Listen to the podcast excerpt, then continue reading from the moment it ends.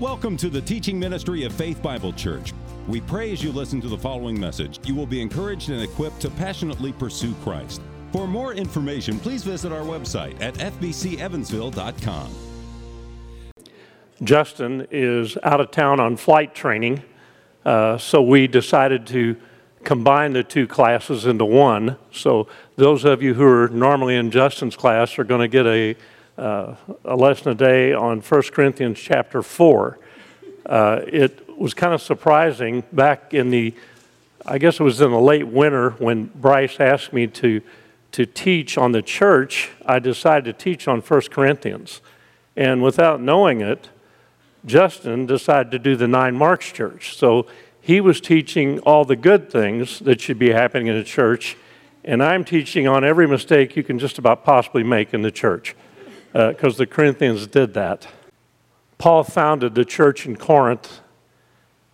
Actually, it would be better to say God founded it. Paul was the messenger uh, on his second missionary journey. He spent about 18 months there and left thinking that things were in really good shape. And it wasn't too long, within two years of that time, that church was in terrible straits. Uh, a lot of bad things happening there. Corinth was a, a decadent place. It was a kind of a seafaring route. It wasn't right on the sea, but there was an isthmus there where it is located, and it was a travel route for sailors and all sorts of people. But it was a very highly educated community, and the people were there were very puffed up with their pride. Hence my prayer. Christians and non Christians alike. The non Christian world there worshiped all kinds of idols. Uh, the goddess of Diana or Athena, the goddess of love. There were temple prostitutes. And sexual immorality was rampant in that church. There was even a term that was coined to Corinthianize. It meant that a person would become grossly sexually immoral. Uh, not a good place. Las Vegas, San Francisco, New Orleans, Evansville, for that matter, all combined into one bad, bad place. And Paul, in writing this letter, was trying to correct the wrongs there. And part of what we're going to read here today, he was being uh, discredited by many in the church for not having the courage to come there in person and confront them. Uh, that you will hear that at the end of this chapter. Rather, he sent this letter. He had sent Timothy before to try to correct problems there, and he sent this letter. And of course, we know there's a Second Corinthians too, isn't there? He sent another letter. But today our focus is on 1 Corinthians chapter 4. This class is not a lecture class, uh, it is an inductive class. And the people who normally attend have a workbook, which those of you who are in Justin's class do not have. However, you will be able to answer the questions that I'm going to ask just by following the scripture here. So I will read now, and uh, then we will, we will dig into the questions for the day. 1 Corinthians chapter 4, the ministry of the apostles. This is how one should regard us as servants of Christ and stewards of the mysteries of God. Moreover, it is required of stewards that they be found trustworthy. But with me, it is a very small thing that I should be judged by you or by any human court. In fact, I do not even judge myself. I am not aware of anything against myself, but I am not thereby acquitted. It is the Lord who judges me. Therefore, do not pronounce, pronounce judgment before the time, before the Lord comes, who will bring to light the things now hidden in darkness and will disclose the purposes of the heart. Then each one will receive his commendation from God. I have applied all these things to myself and Apollos for your benefit, brothers, that you may learn by us not to go beyond what is written, that none of you may be puffed up in favor of one against another. For who sees anything different in you? What do you have that you did not receive? If then you received it, why do you boast? as if you did not receive it. Already you have all you want. Already you have become rich. Without us, you have become kings. And would that you did reign, so that we might share the rule with you. For I think that God has exhibited us apostles as last of all, like men sentenced to death, because we have become a spectacle to the world, to angels, and to men. We are fools for Christ's sake, but you are wise in Christ. We are weak, but you are strong. You are held in honor, but we in disrepute. disrepute. To the present hour we hunger and thirst. We are poorly dressed and buffeted and homeless, and we labor, working with our own hands. When reviled, we bless. When persecuted, we endure. When slandered, we entreat. We have become and are still like the scum of the world, the refuse of all things. I do not write these things to make you ashamed, but to admonish you as my beloved children. For though you have countless guides in Christ, you do not have many fathers. For I became your father in Christ Jesus through the gospel. I urge you then, be imitators of me. That is why I sent you Timothy, my beloved and faithful child in the Lord, to remind you of my ways in Christ, as I teach them everywhere in the church. Some are arrogant, as though I were not coming to you. But I will come to you soon, if the Lord wills, and I will find out not the talk of these arrogant people, but their power. For the kingdom of God does not consist in talk, but in power. What do you wish? Shall I come to you with a rod or with love in a spirit of gentleness? have to understand this chapter, most of it, is written in irony, a severe rebuke of what was going on there.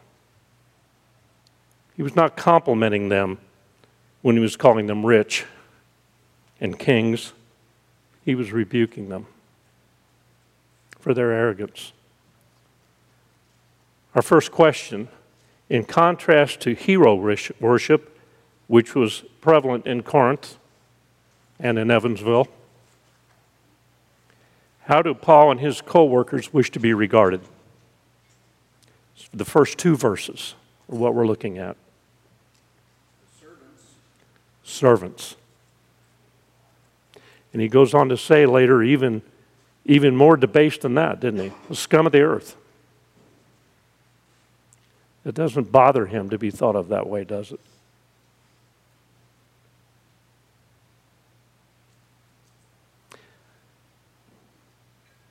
We see that in uh,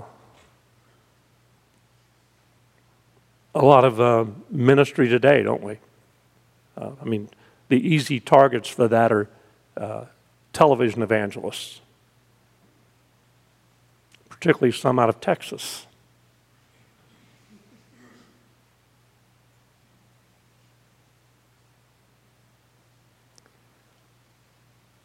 They desire to be seen only as humble messengers, servants, ordained by God.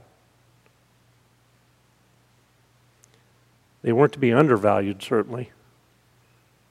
But what they were fighting against was pride and arrogance in the church. Second question, verses 3 through 5. Why was Paul not concerned about the way in which people judged him?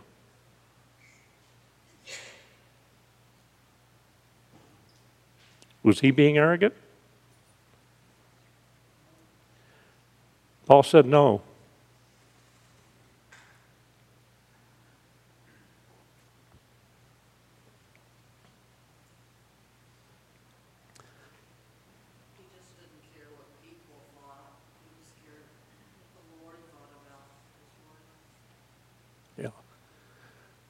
Some of you in the back may not, uh, it'll hear Debbie said he was not concerned about what, what people thought about him. He was doing his work unto the Lord. Debbie? Same thing? Yeah. Yeah. That's it. Paul recognized that our final judgment is only in the Lord. He's not being arrogant, but is saying that the ultimate verdict on all of our lives is the judgment of the Lord, who's the only qualified judge.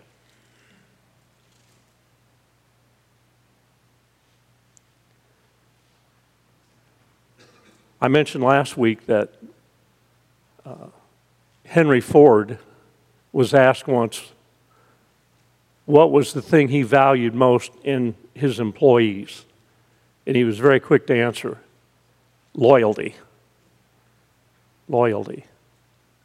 Uh, and as an employer, I can certainly attest to that in my, my own business. Having loyal employees is, is an incredible blessing. And, and that's what God is judging us on our faithfulness and loyalty to Him. Interesting that it manifests itself in human affairs also, having a loyal friend.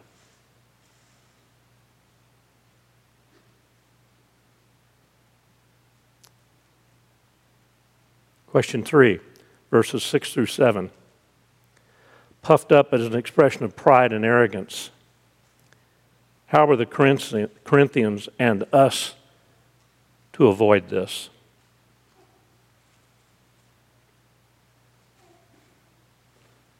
Let me ask that question a different way. What kinds of things cause people, people to become puffed up or arrogant? Pride. What kinds of things create pride? Money. Accomplishment. Power.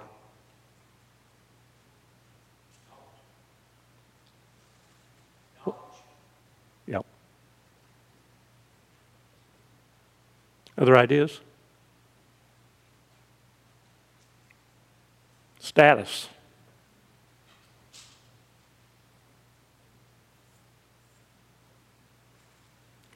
It's a big part of what causes bullying,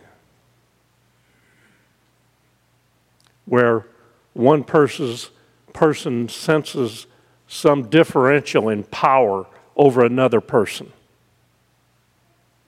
It could be money, it could be social status, physical strength, all sorts of things. Just, yeah.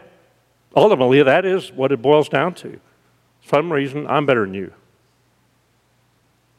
I'm better looking. I'm got more money. The money's a big one, isn't it? Money. And money is not the root of all evil, but is money, the Bible says the money is root, the root of all kinds of evil. There are plenty of other roots for evil. Um, how did Paul say the Corinthians were to avoid this?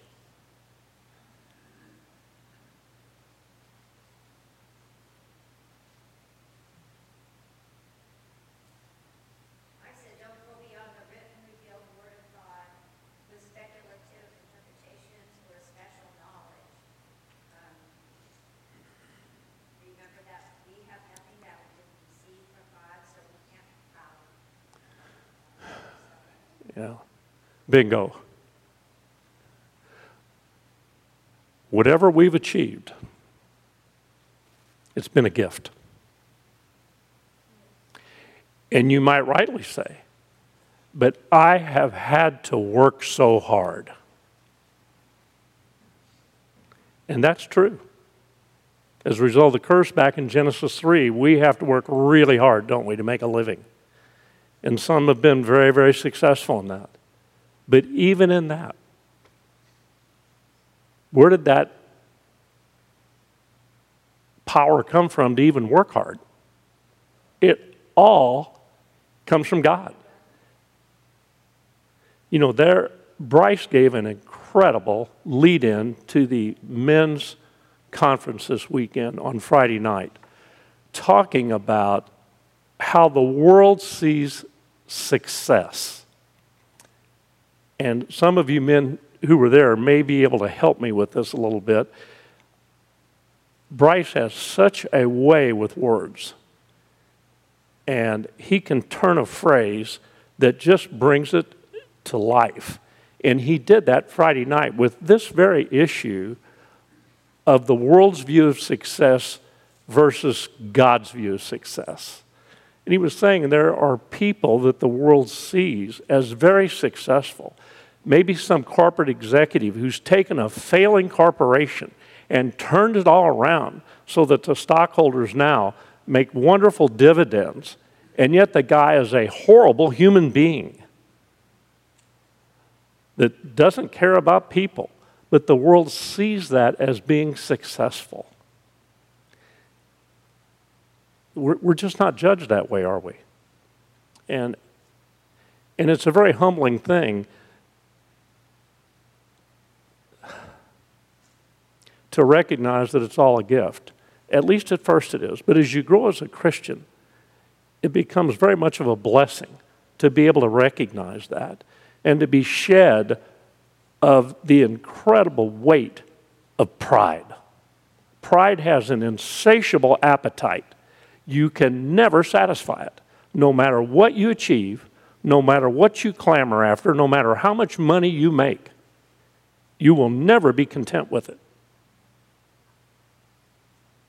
Contentment can only be found in the Lord. And that is part of what Paul is trying to get over to these people here. Now, folks, we don't be, become so over spiritualized in this that you can't take pleasure or some sense of accomplishment in things that you've done. Deb has painted a wonderful bunch of paintings that have livened up the children's area of the church here. She should take a sense of accomplishment in that, but not to the point of thinking, well, I can sure do that better than Debbie. Then it becomes pride. Or no one else could have done that like I did it. And that's where we tend to go with pride, don't we? Start comparing ourselves against others. And it's not, folks, that only those things that you do directly for the church teaching a Sunday school class or preparing the coffee on Sunday morning counts. Where do you spend most of your time every day? You know, from the time you're old enough to work until you die, most of the time you spent is spent in your job or raising a family. All those things can be done to the glory of the Lord. The Bible tells us that, doesn't it? Whatever you do, whatever you eat, whatever you drink, whatever kind of work you do, do it to the glory of the Lord. That, that is a faithfulness that God recognizes, not just in things specifically done for the church. You know, if you're working in an auto body shop repairing a fender on a car, do that to the glory of the Lord. If you're a doctor, do what you do in that emergency room to the glory of the Lord. If you're an engineer, you know, designing a bridge, do that to the glory of the Lord. If you're repairing a lawnmower engine, you're doing that to the glory of the Lord. That's how God sees success. What's done to his honor and his glory. And certainly, the proud, person, part two of this question is what does the proud person fail to recognize? Fail to recognize God. Look what I've done. Look what I've accomplished.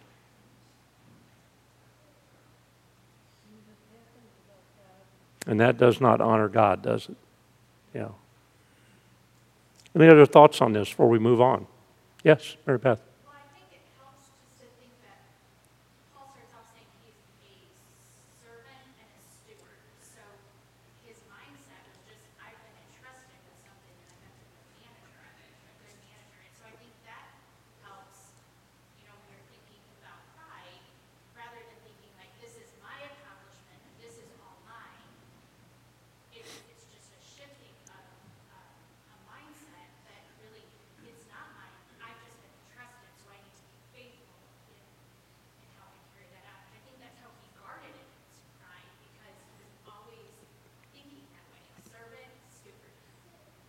That's really good. What, what kinds of things in our lives are we stewards over?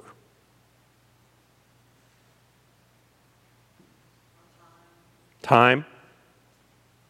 Boy, that's a tough one, isn't it? Because we waste so much of it. I waste so much of it. Other ideas. What are we stewards over? Money. Money, big one. Yeah, that's an easy one to keep count on. It's not so easy to do it sometimes, but at least it's easy to gauge it. Others.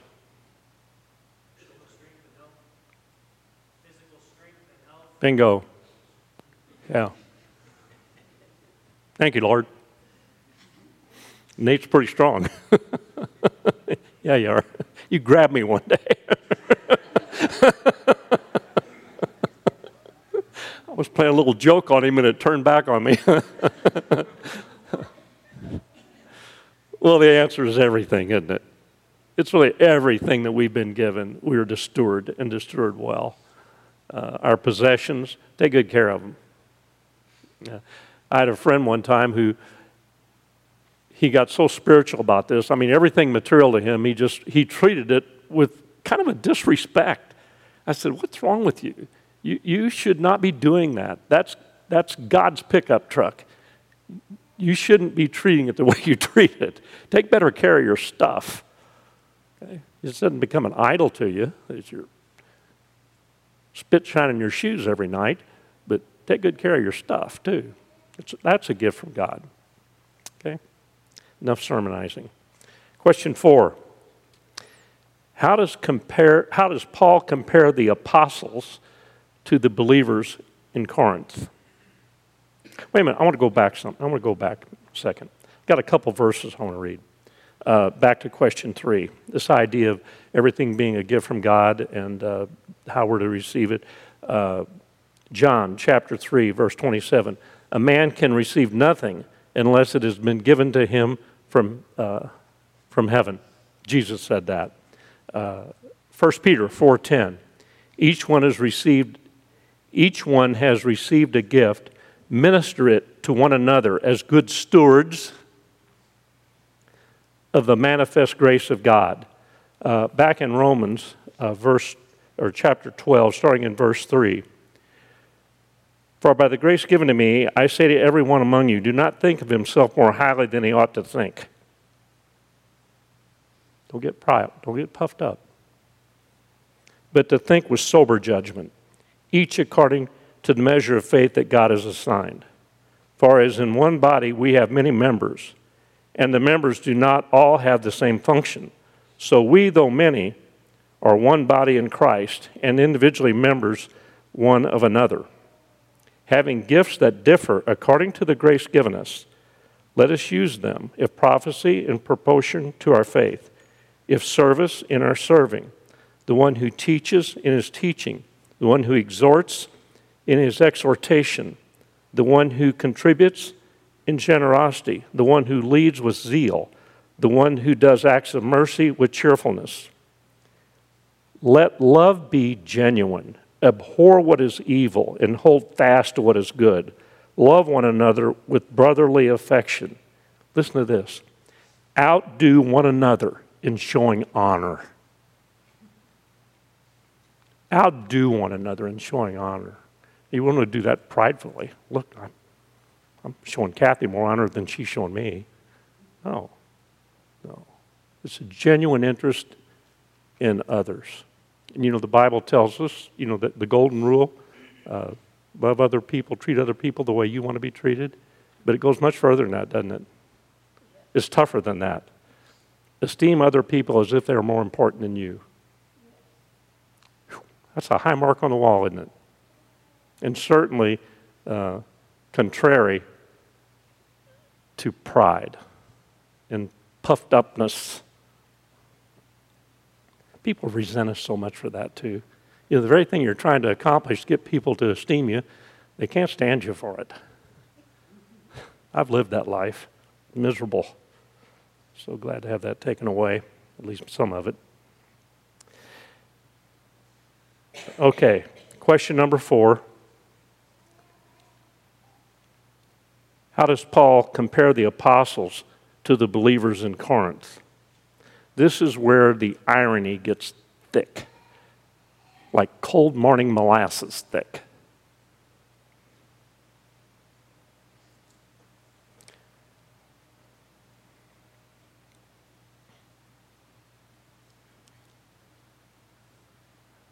Well, I'll start you. Paul uses very, very strong irony here. He rebukes them in order to show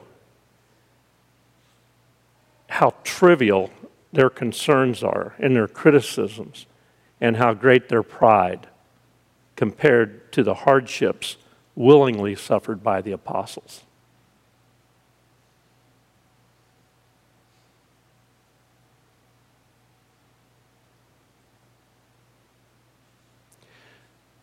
Try for a moment to put yourself in the mindset of these Corinthians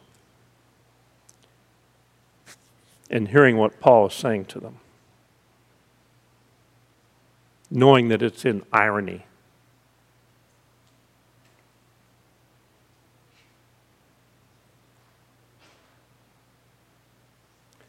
Already, you have all you want.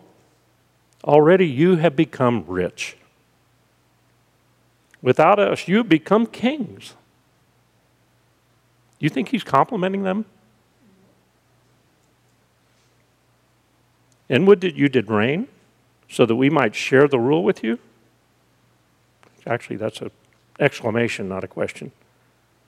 For I think that God has exhibited us apostles as last of all, like men sentenced to death because we have become a spectacle to the world, to angels, and to men. We are fools for Christ's sake. But you are wise in Christ. I don't think I would want to be in the audience receiving that. But things had gotten bad there, and he was handling them the way they needed to be handled.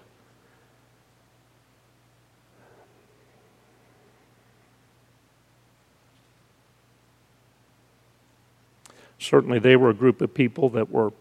Another thing about Corinth, there was a very high level of education there, and not just obviously the church education had not done too well there, but it was known as a place where these um, big thinkers, I'm thinking of the Wizard of Oz, the kind of man behind the curtain. Uh, they would have these uh, philosophers and orators come through and philosophers and teach these lofty ideas, and people would pay to hear them. So they were, they were kind of considered themselves uh, at least a large segment of the society. There's a very erudite kind of a populace there. So for Paul to make these accusations against them was particularly stinging. You know, ultimately saying, you know, you're really not as smart as you think you are and you're certainly not humble. It's a stinging rebuke of them.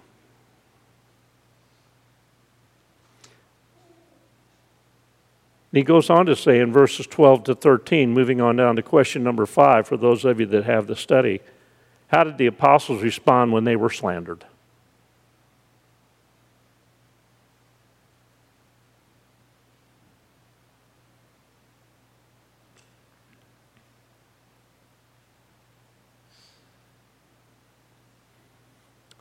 Well, when reviled, we bless. When persecuted, we endure. When slandered, we entreat. We have become and are still like the scum of the world, the refuse of all things. Now, what is our natural tendency? Right now, as Christians, brothers and sisters in the Lord, when we are reviled or persecuted, what is our first impulse? Bingo. And that might be the least of what we do, is to defend ourselves. My wife is shaking her head. We have a very, very good personal example of this that I'm not going to tell you about recently. Bingo. Defense, retaliation. Other ideas? Kathy, were you scratching your back or do you want to talk?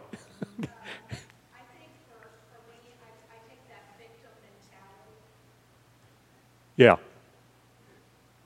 Yeah, particularly if you don't think you can retaliate well, then you're just, you, you take on the victim mentality. Pull poor's me. Yeah. Yeah. Other ideas?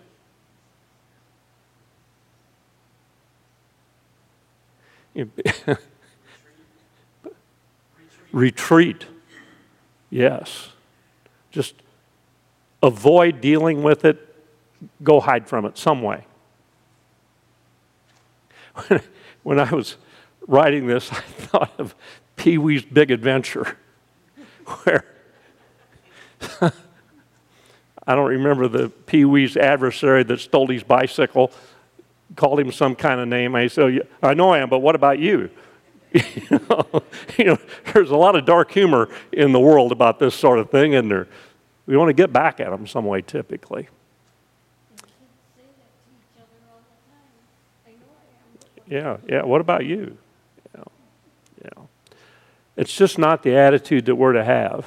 Uh, just in a very general way, Marianne and I had a really difficult situation. Uh, a fam- not within our family, but we were kind of uh, attacked by someone, and our initial reaction is exactly what we're saying here well, we need to do this and we need to do that, and we need to get legal help here, and we need this, we need that. And finally, you know, we both kind of came to it together talking through this. No, we need to show grace and love. And if we suffer a loss, so be it. We'll, we'll give up. In this case, a piece of property. We'll just give it away rather than fight over it. It's not worth it. So uh, the two of us were much stronger than either one of us individually in that, that we were able to work through this and come up with a, what I think was a, uh, a humble response to this. So we'll see what the outcome is over the months, but hopefully it'll be good. So we can gain victory over those things. And, and typically, when we do have those, res- those responses of of uh, striking back, getting revenge, defending ourselves, whatever. You know, we have the Holy Spirit within us. And I'll tell you what, folks, you can get convicted pretty quickly. And, and that's such a good thing, isn't it? When, I mean, it's painful at first when you like, okay, that was really a sinful thought. I need to turn away from that. You know, it's the Spirit working within us. And brothers and sisters in the Lord can be huge helps in that. You know, the, uh, proverb, you know, out of many counselors come wise decisions. You know, it, sometimes getting counsel from other Christians on things where we're, you know, we, we're, something's being done wrong to us. It, shouldn't be. We are being wronged. But how do we handle that correctly? Okay? Yep, it is hard. You know, the Christian life is counterintuitive to what we are naturally. You know, it's almost every time it's the opposite of the way we would normally react to things. You know, it's, uh, but Jesus said, My yoke is easy. It's a lot easier than the other way. Okay. Question number six. That's on the next page, folks that have the study. Verse 21. Verse 21 says, Paul speaking to these folks, What do you wish? Shall I come to you with a rod or with love in a spirit of gentleness? What do Paul's alternatives in verse 21 say to you about his assessment of the future of the Corinthian church?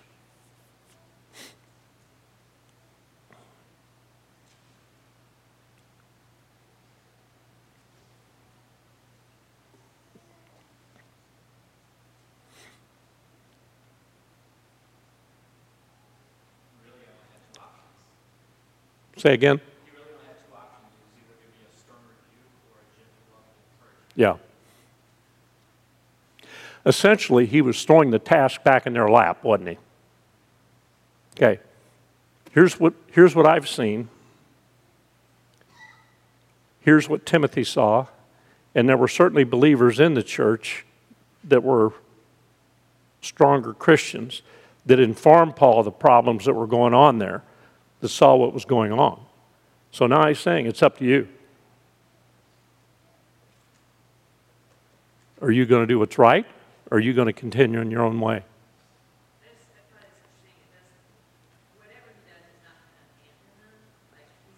No. no. Good.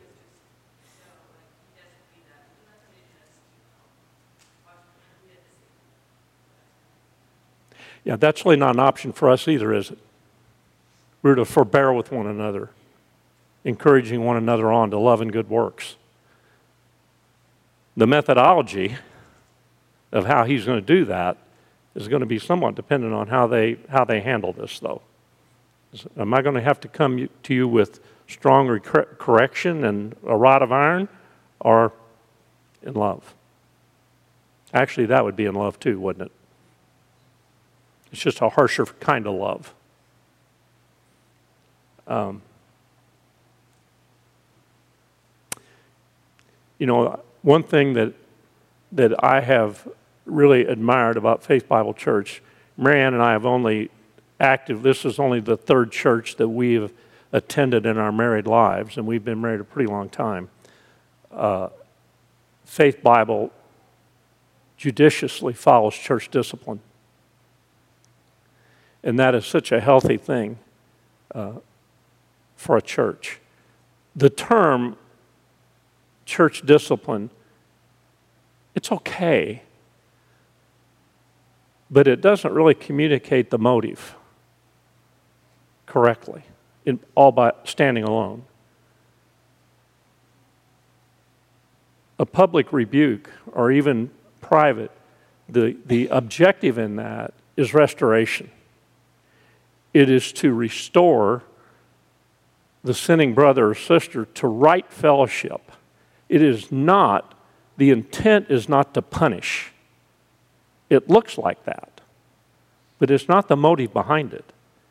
it it's just a strong rebuke at that point to restore the sinning brother or sister to fellowship. And it is really, the Bible says, particularly in the case if it's a leader in the church. It is a warning to the congregation that can't be tolerated in the body of Christ. We, we cannot tolerate that kind of behavior here. So it's a warning that even leaders are not above that. It's a very, very healthy thing. Uh, and any of you here who have been Christians for any length of time, you have had some brother or sister that really cares about you, that has come to you and brought something to you that you need to do better. Mike doesn't love me enough if he catches me behaving some way or saying something that dishonors Christ. He does not love me enough if he doesn't come to me gently and correct my error in that. The Bible says gently. Why gently? Knowing that he too could fall prey to the same wrong that I've committed. It's got to be very careful in doing that, not being harsh in how we correct one another. So, this discipline thing that Paul's working into here is done in love, not out of anger. Yes, Kathy? Got to speak up a little bit. We got a lot of people in the back, if you can.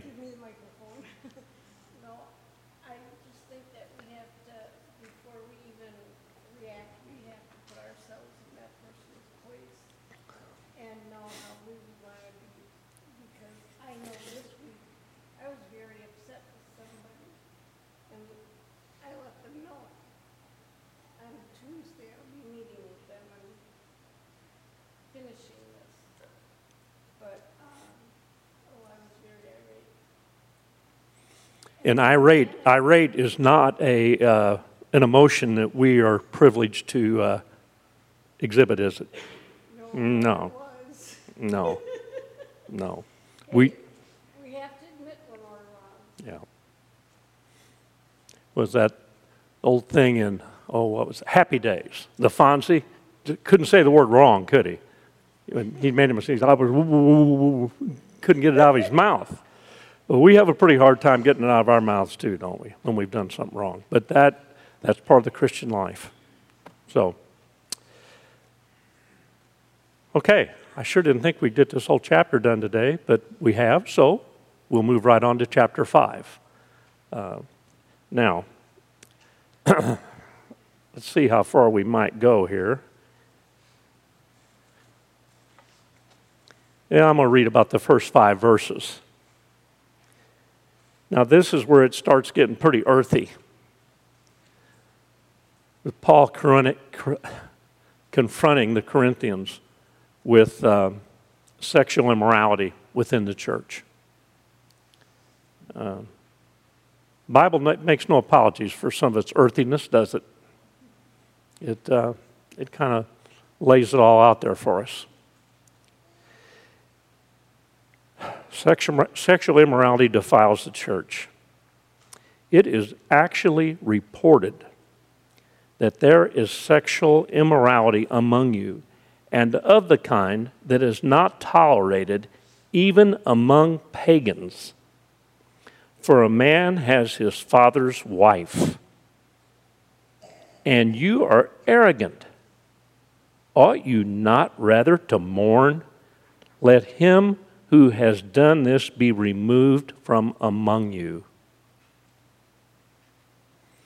For though absent in the body, I am present in the spirit, and as if present, I have already pronounced judgment on the one who did such a thing.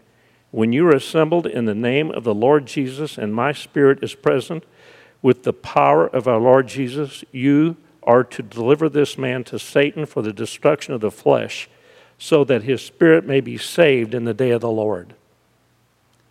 Wow.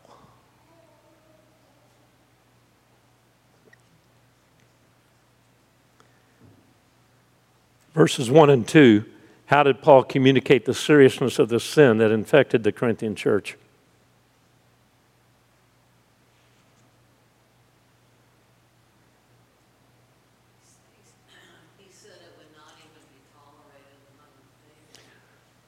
Not even among unsaved people would this kind of thing be tolerated. What does it mean where he says, For a man has his father's wife? It, it's probably a stepmother. But it doesn't say that. You know, the footnote in this uh, R.C. Sproul Bible says the man's father may have died, or the woman may have been a stepmother. In any case, the sexual relationship in view is the incestuous union explicitly condemned in Leviticus. Though the Greco Roman culture of Paul's day tolerated a wide array of immoral activities, even Gentiles censored that kind of incest. And this was going on within the church.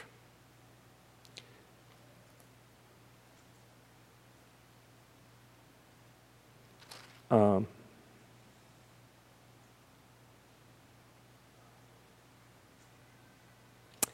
I can't remember if that was back in chapter 3 or 2 or 3, where when Paul was in a, in a much more general way condemning these people for their behavior. You know, he, he is admitting that they're, that they're Christians, but their lives were so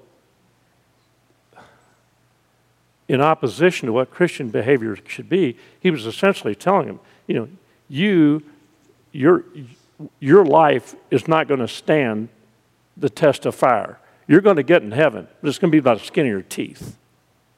Remember, he said the gold precious jewels, wood, hay, and stubble, that was the fire that was going to stand. What, what there of value is there in your life? You, you've made this profession of faith in Christ, and he's admitting that it was legitimate. But their lives have not, not been faithful.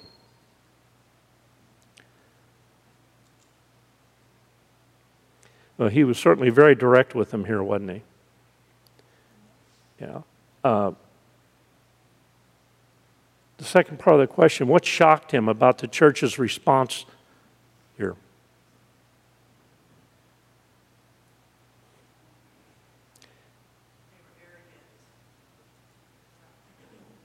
Yeah. Yeah, the, you know, in verse, uh, I read the first uh, five verses. Next, verse six your boasting is not good. Do you not know that a little leaven leavens the whole lump? You know, the Bible pretty much universally uses the word leaven in a negative, a pejorative term. You know, we think of leaven in bread being a good thing, but a little bit of sin in the church can defile the whole bunch. What's the, uh, there's a, every, oh, uh, one apple spoils a dozen. A bad apple spoils a dozen. Kind of the same kind of thinking of this verse here. Um, you know, he was shocked that they were actually proud of their behavior. Uh, we would be too, wouldn't we? I hope we would be. Um, and that the church failed to deal with it.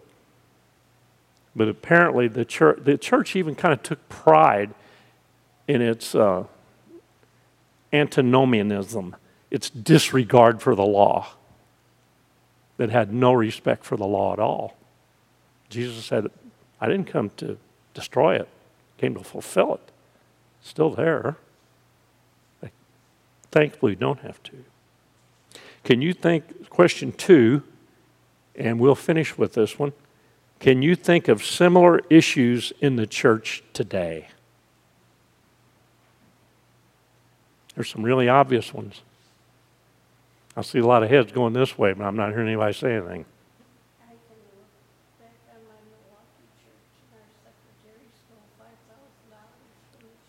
Secretary stole money from the church. Yeah. yeah. But that's not what these verses are about. This is about something else. Kathy.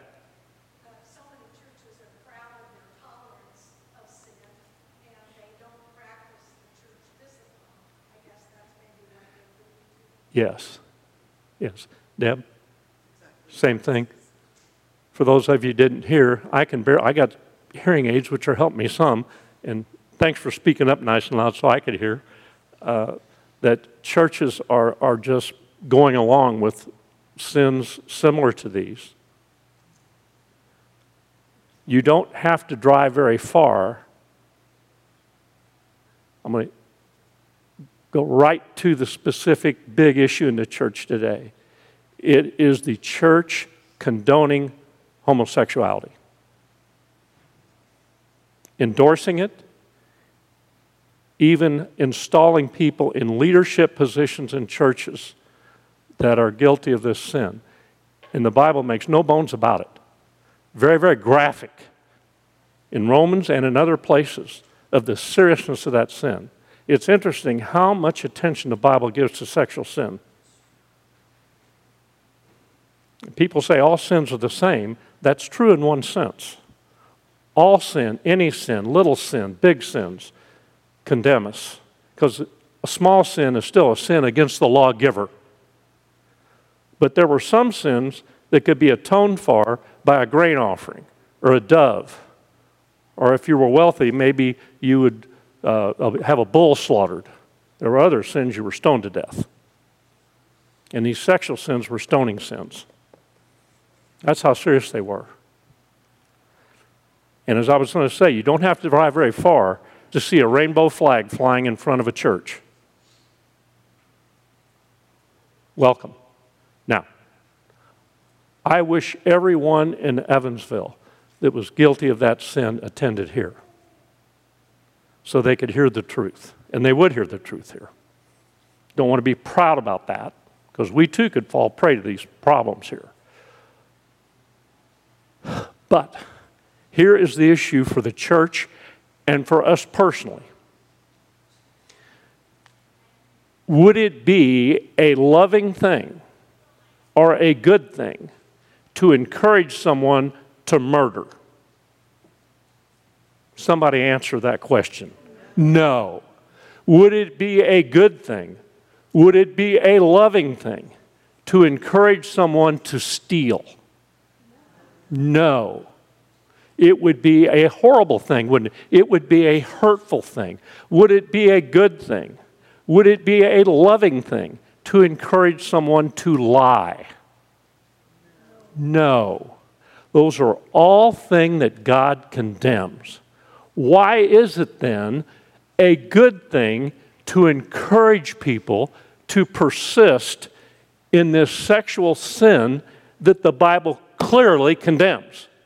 It is a hateful thing to do that. It cares nothing about that person's future.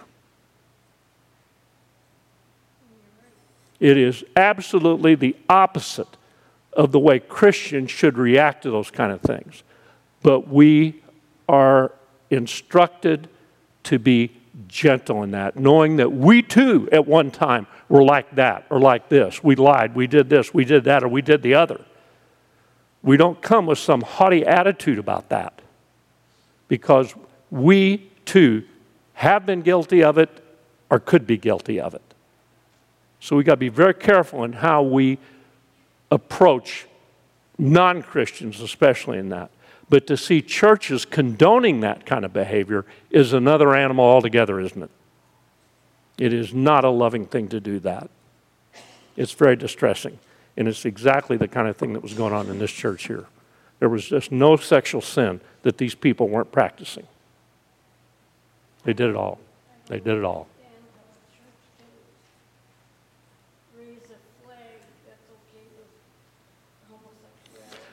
Well, the church, the Christian church today, has a gnawing desire to be accepted by the culture. That's the problem. We want to be liked by the culture. And we have, the church to a great extent has lost its saltiness because of that.